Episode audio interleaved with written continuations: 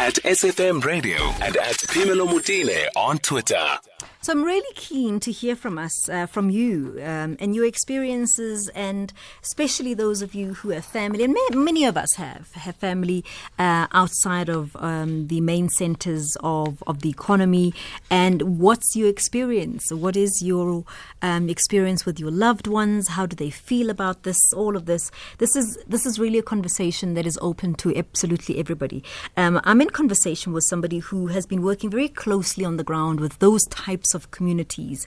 And, and, and I just wanted to understand, as a health worker, her experience on the ground and, and what connection people have with this disease. Do they feel that we are in a crisis like some people are feeling in the urban areas? But I, I think what's really important also is just for me to hear from you and how it's affected your family on the ground. 0891 104 207. My guest this afternoon is Dr. Tuela Nulehene Chinaba, who is the CEO of the Institute of Health Programs and Systems.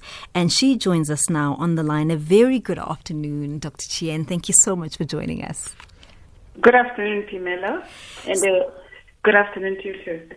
So I I am I suppose curious about on the ground in far flung South Africa where we don't cover even ourselves those stories um, and how COVID 19 has affected those communities. Your observations and maybe your concerns? Okay. Uh, our, my organization, which is the Institute of Health Programs and Systems, mm-hmm. currently we're working in across four provinces mm-hmm. Northwest, Free State, Limpopo, and Mpumalanga. Mm. And in these provinces, we're supporting the Department of Health response to yes. COVID. Yes. So we our staff are part of the teams that are going out doing outreach in communities, mm-hmm. screening people in their households. Mm-hmm. And some of the, I, I, want to share some of the experiences we've had. Yeah. And when it comes to just simply managing the virus in the rural areas and small towns, because the towns we're working in are much smaller than where we are in Joburg. Yes. Um, the, the response is at district level, the response is coordinated by a multidisciplinary emergency response team, and this is from the government perspective, yes. like the Department of Health. Okay. And it's a multidisciplinary team chaired by a primary health care director, mm-hmm. so Department of Health, very, very instrumental with mm. the National Health Laboratory Services. Mm. However, down in the community, we have several challenges. Mm uh, mainly speaking to, I think personally, because of people not really understanding mm. how COVID is transmitted mm. and the basic preventive measures, why we are implementing those. For example, because of inadequate, inadequate access to running water, mm-hmm. simple hand hygiene is a challenge. Mm. So some people have water, water tankers once a week coming through, so that's obviously not enough. And due to lack of water, not everyone is practicing hand washing the way they should. And obviously, when you look at things like hand sanitizers, those are luxuries, so people don't yeah. have access to those because they're unemployed. And uh, in terms of social distancing, mm-hmm. majority of people are simply not observing those. And young people are lingering in the streets, not respecting the lockdown in some of the areas that we work in. Mm. Some are not staying at home unless there's police patrolling the streets. Mm and people are walking the streets as usual.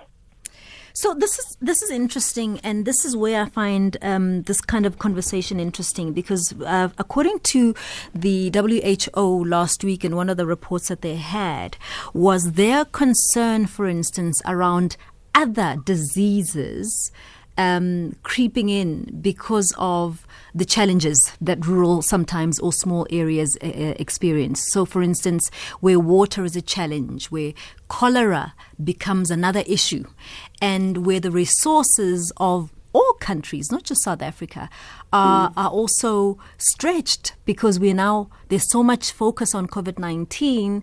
Then you know there, there's this challenge between okay so where should we be moving our resources? I don't know what challenges the department is facing. I mean you would know because obviously you you you partner with them quite a bit. But things like other opportunistic diseases are those things that we should be concerning ourselves with? As i said cholera clean water being an issue and so on in those areas Obviously, we should. I mean, where people don't have access to clean water, mm. those are the things that we should be worried about. But I think, in addition to that, the, the biggest challenge is just people understanding the, why we are practicing the things we are practicing, mm. those all, all those preventive measures. Mm. I'll, taking you away from other infections, I'll just give you a simple example of simple things like gloves. Yeah. People are using gloves, mm-hmm. and I, I'll give you an example of a taxi driver who's mm-hmm. wearing gloves, Yeah.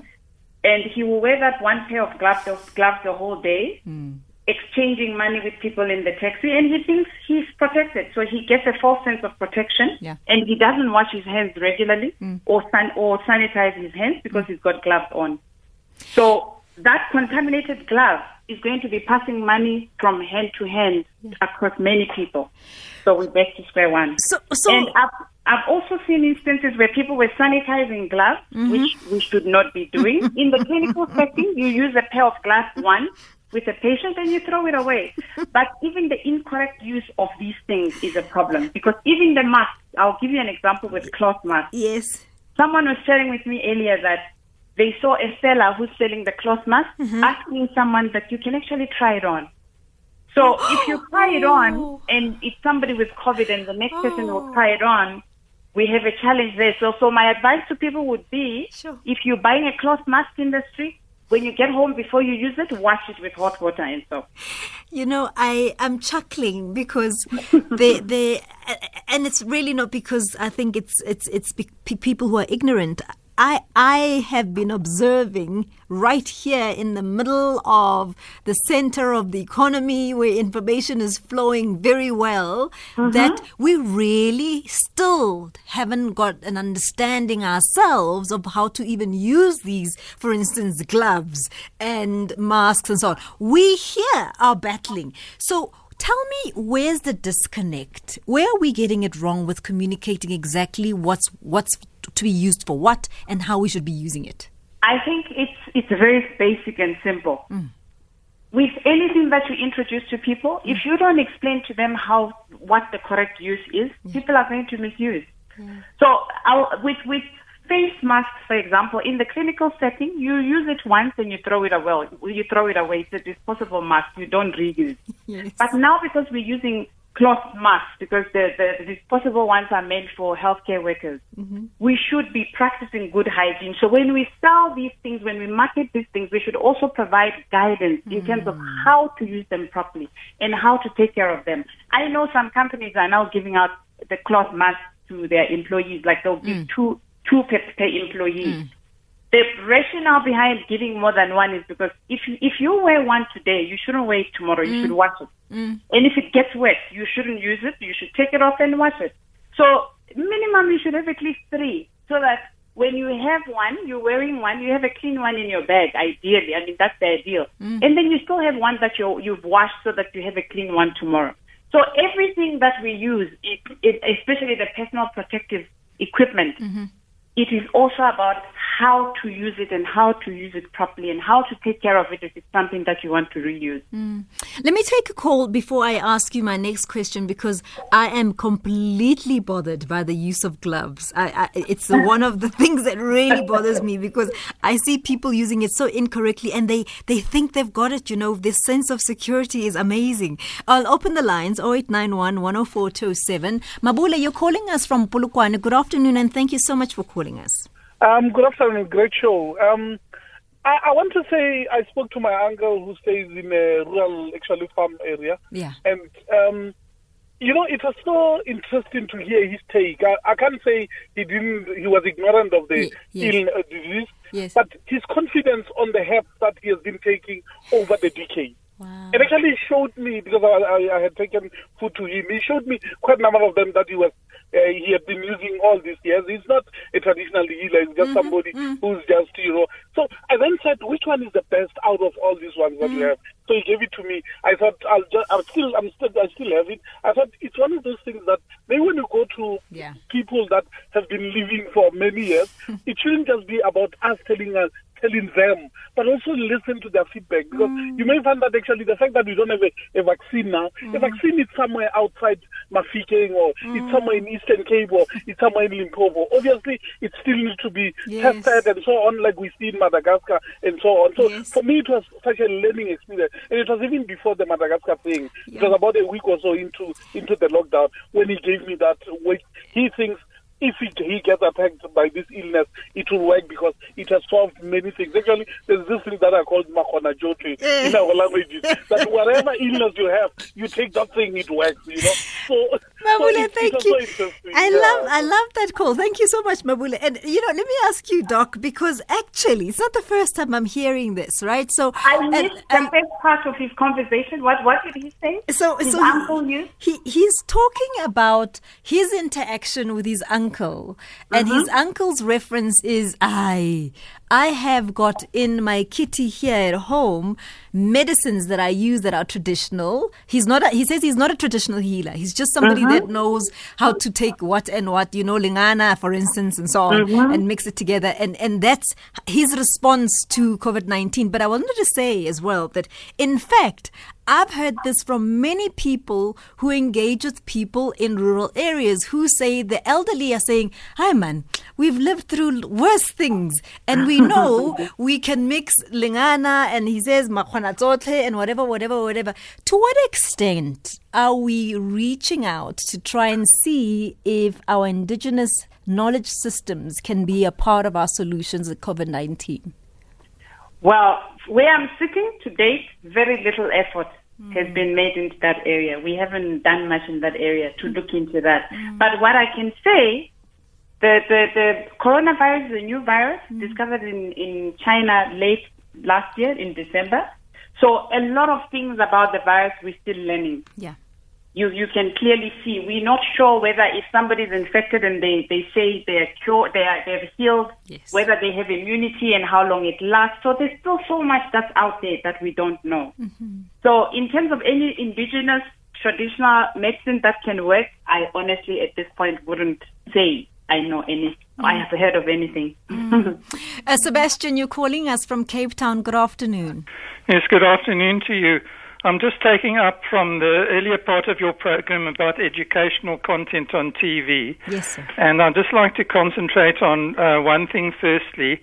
Um, I don't know what is in school curricula, but uh, there definitely should be uh, courses on gardening for food, home food production, which could then lead people into more intensive agriculture. But this would be the starting point.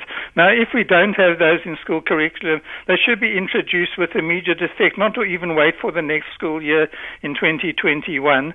And um, the educational content on TV and on the free program should be including a, and aiming at this to teach not only school children, but uh, also everyone in the country who, who has access to the free to air, how actually to start producing their own food in whatever small or large or medium or large plot of land they have available to them or they can get made available to them. Um, No, I appreciate that, Sebastian, and you've really uh, continuously made the point, and we do take it, and obviously we will try and, and as much as possible to do tran- to transfer that information, um, because I know that you're quite passionate about being able to grow our own food and so on, and really reaching out to everybody to do the same. Marule, you're calling us from Bushbuckridge. Good afternoon. Yes. How are you? We well. Thanks for calling. I'm fine. Yeah, I, I, I, I'm very interested in the presentation of, of the doctor there. Really, I think the issue of education, especially us here in rural areas, Yes. is still my mileage needed uh, on the usage of these uh, PPEs.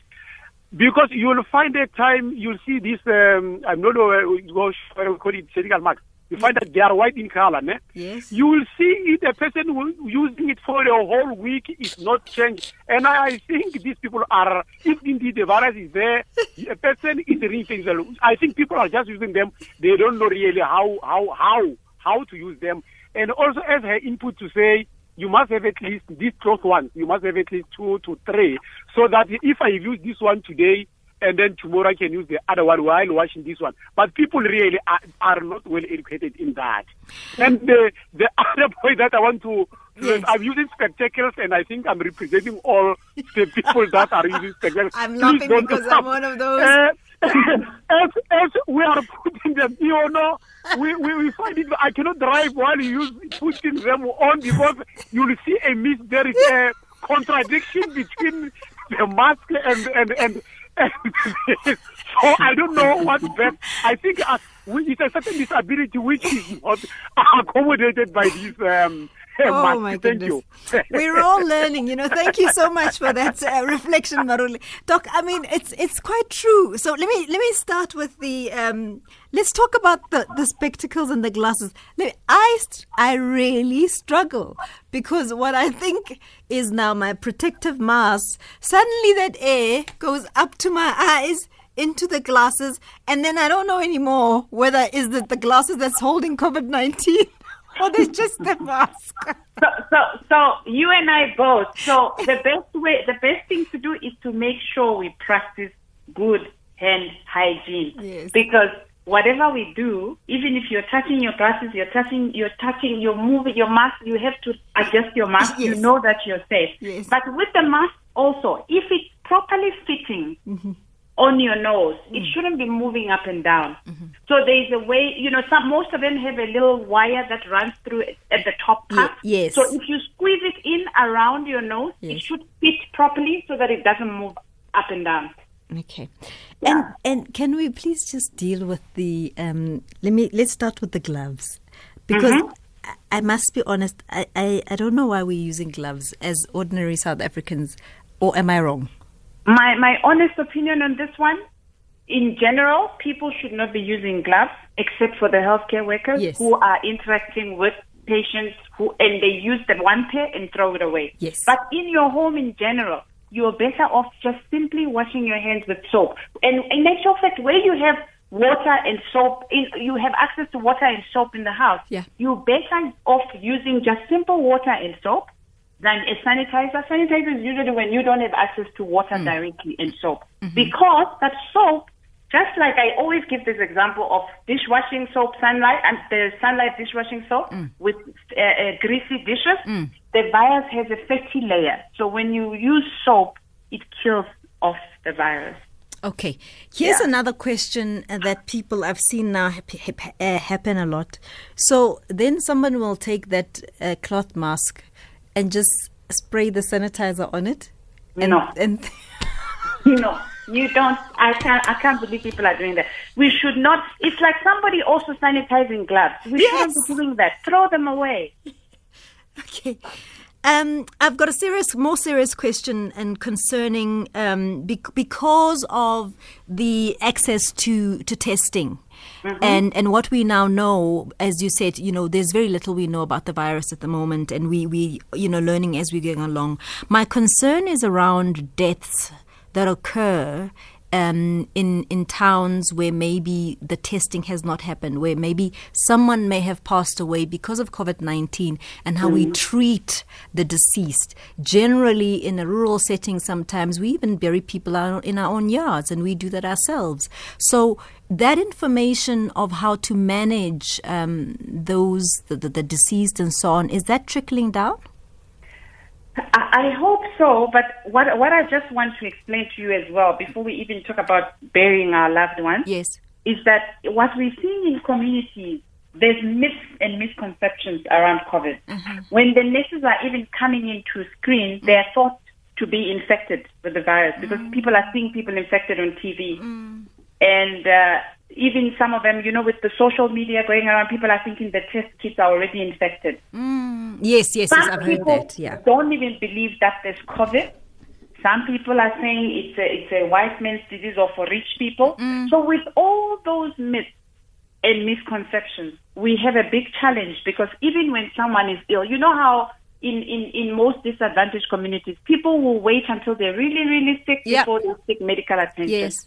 So you find a situation where someone may have the symptoms, but they think, ah, it's just a common cold or Yeah. it's nothing much Yeah. until they're really, really sick.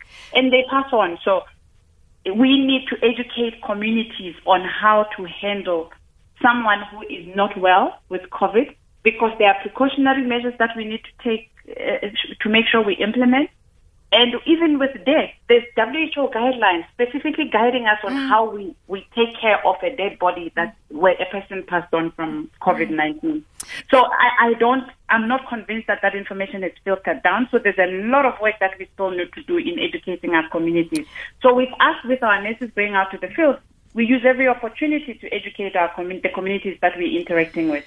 Um, with regards to seeking medical attention, and, and this happens even before we had the regulations that we have now, there, there, there are other challenges, and I wonder if maybe there's room there for yourselves and your colleagues to engage with this one transport and access to those hospital facilities is is a ch- is a major major challenge. It really sometimes it takes a lot to get to destination A or B where the bus usually comes at whatever time and it only comes back at whatever time. With the restrictions now i'm sure it's worse. So access to to to those facilities is a challenge and now with the the more regulations of transportation i'm sure it's it's another challenge is there something that we can do to ease those challenges Currently, what the Department of Health is doing is actually to say, so if you test positive and you live in an area, mm. you will be asked at the point of testing who are your contacts. Okay. So you give names of the people that you've been in contact with in the last 14 days, yeah. and they create a contact list and they send a team out ah. to screen. So instead of people coming to the facilities, oh, okay. the, the recommendation is that the teams go out to the people okay. to avoid the spread of ah. infection. All right, makes perfect sense to me. Philip yeah. in KZN, good afternoon. Yes, good afternoon, Joel. Uh, how are you keeping? I'm well, thanks. Go ahead, Philip. Uh, thank you very much. Uh, quickly, you know, uh, uh, Doc is raising very, very important points. However, my main concern here in KZN is that Addington Hospital uh, has been earmarked by the Premier of KZN as one of the hospitals that must help contain coronavirus spread in the province. However, if you can go out there yourselves, I will challenge you, particularly as a public broadcaster, to go and say, I am from there right now. Mm-hmm. Mm.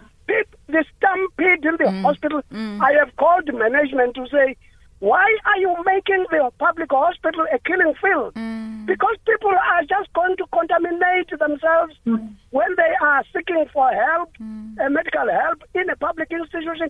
Is a disgrace what is happening at Addington. Mm. You can go there. I have called upon uh, the uh, uh, uh management from the outpatient department and Dr. Uh, who's a, CEO of the hospital, but was unavailable. And staff members are complaining that mm. they are highly understaffed. Mm. And uh, the, the working environment under which staff members are working in quite horrible. Mm. Infrastructure broken into pieces, money looted through even private security company, mm. which is owned by some politicians in the province. You can go, I challenge SAfm, you go in there and see yourselves is a is a, is a is a killing field that hospital. Mm. Philip, thanks very much for bringing that up. And and you know, I I um I concur with Philip. Um, because I myself uh, relayed a story the other day. I went myself to Charlotte Maxeke Hospital, and, and I'm afraid I know when we speak to the officials, they're telling us that everything is being taken under control. But I, I am worried still about the, the influx of people in the hospital. We're not doing enough. And some of them, not necessarily there for any, you know, treatment, they're just there to collect their regular medication because that's where they usually do. I don't know if we've done enough to dissuade people from going into hospitals and come up with other measures. I know there are programs that talk about delivering your medication at spots. I just don't know if we've already made that message clear enough to patients who usually go into hospital to fetch either their, their, their, their you know, their chronic medication or whatever. Yeah, I was just going to say the same thing you're saying that there's a chronic medication distribution and dispensing system, the mm. CCMDD for chronic medication. Mm. So if that is not working and people are still having to go to the hospital, yeah. I think people need to raise it through the right channel yeah. so that the Department of Health at the higher level is aware and those issues can be addressed. Yeah. No, I agree. Well, because the, the, intention would not be to expose people. I mean, yes. people who are on chronic medication yeah. have comorbidities, yeah. pre-existing conditions, mm. and that predisposes them to severe COVID disease if Correct. they get infected. Correct. So we wouldn't want them to get complications. Yeah, we, so. we, we obviously need to bring those numbers down. Bulelani in Mata, Matatiele, hello. Hello, Sister Malele. I'm well, thanks. Thanks, Kyale I'm fine. Speaking of Lengana, of which in Xhosa is Umhlonyana, in my village Eh. people are running around looking for Umhlonyana. Soon it will be finished. uh, Sister to come back why I called, uh, in my place, uh, I'm an OSI rep. Then, because of the scarcity of the the medical staff, Yes. we're also asked to screen our fellow employees, and our fellow colleagues. Yes. So now, when we talk, talking about sanitizing of gloves, because there's three kinds of gloves that we do have. I do have all surgically, I do have high risk.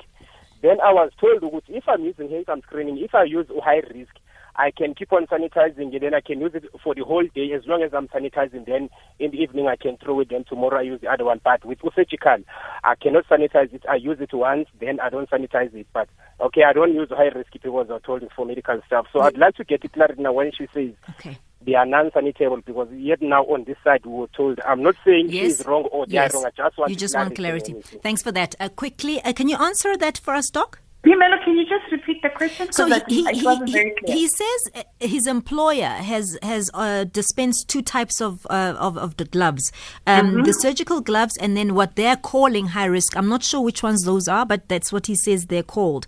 And he says they Mm-hmm. were advised by their company, and he just wants clarity on this one.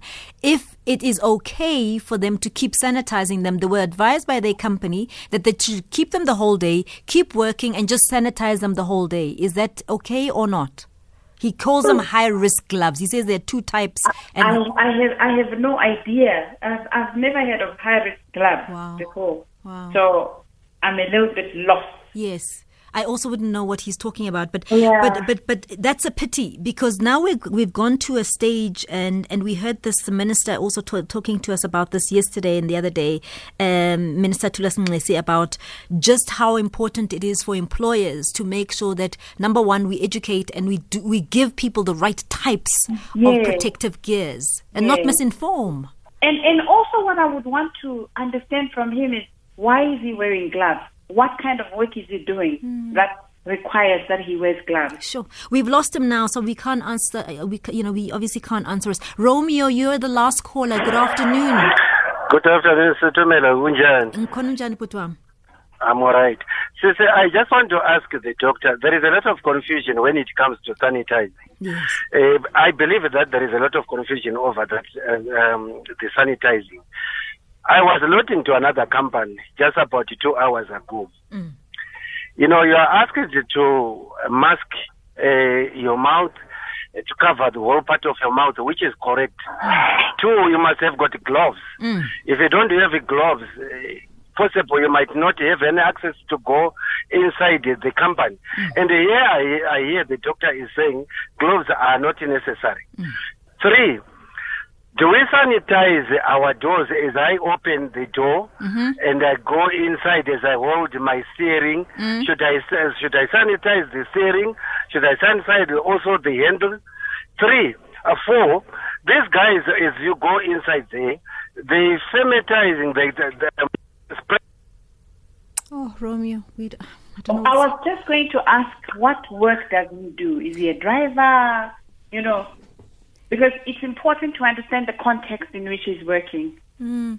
We, he, we've lost that line. I'm not sure what's happened. I think even in general, he's asking. In general practice, should we be doing that? Should we be sanitizing our steering wheels and so on? Well, he- he- here's the thing. You, you, you, you are. He's he's talking about being Ah. in a car. Uh, So, uh, you, so, you- so I've got, I've got an answer quickly. He's, we've lost him, but apparently he's a truck driver. he's a truck driver. Yeah. And in the car, is he alone or with other people? Oh, I don't know. We've lost him. So he he he was out somewhere. He's he's gotten to work and he's getting into a truck to drive somewhere. Yes. Okay, so ideally, he, he, it would be good for him to sanitize his hands before he even gets into the car, Okay. so that when he opens, the, the handles would have been cleaned. Obviously, mm-hmm. if somebody else had used the truck before, if it was a different driver, mm, mm. there would have been decontamination of the vehicle before, mm-hmm, mm-hmm. unless he was the one using it. Mm. So you see how it gets complicated, Yeah. and it's important to understand the context because what I say to somebody who's working in a clinic and what I say to somebody who's working in an office would be mm. different. Mm. Because somebody who's working in a clinic is high risk, Yes. and that's why those kind of people would wear gloves when they interact with patients. But even for me as a doctor, I would wear gloves when I'm seeing Phemelo. But mm. after my consultation with Phemelo, that pair of gloves I throw it in the bin, and I have a new pair when I'm seeing hmm. Sydney. Hmm. So it cannot be the same pair that I'm using all the time because if I'm wearing the same pair of gloves the whole day, let's mm. say I'm standing at a security point, mm-hmm. that same pair of gloves, whatever I'm touching, Is because carrying. as a human being, you have this false sense of protection. Yeah. And you think what you're touching, you're not going to get any bug on you. Yeah. But the glove is contaminated. Yeah. And there you go, you go and open a door where Pinel is coming to touch the door. Mm. Or you forget, you go to the kitchen, you're still wearing your glove, Mm. you touch your face. You go to the bathroom, you touch your face. But that glove is contaminated. You're introducing the, the, the virus Yeah. into your mouth, nose. So you're better off without the glove, but cleaning your hands, sanitizing them, and washing them with water and soap. Really, really insightful. I really appreciate the time you've taken us uh, through some of what we think are very silly questions, but thank you so much for making it very clear to us, Dr. Tshiwela Neluheni-Tshinaba, who is a CEO of the Institute of Health Programs and Systems. We'll try this uh, often so that we can all get clarity. I know all of us, none of us is a, is a smarty pants on all of this, right? So even myself, I think it is good to keep uh, informing ourselves and getting the right people into the studio to help us with all of that. Just gone two o'clock. Let's go to Utile Sako for the very latest in SABC News.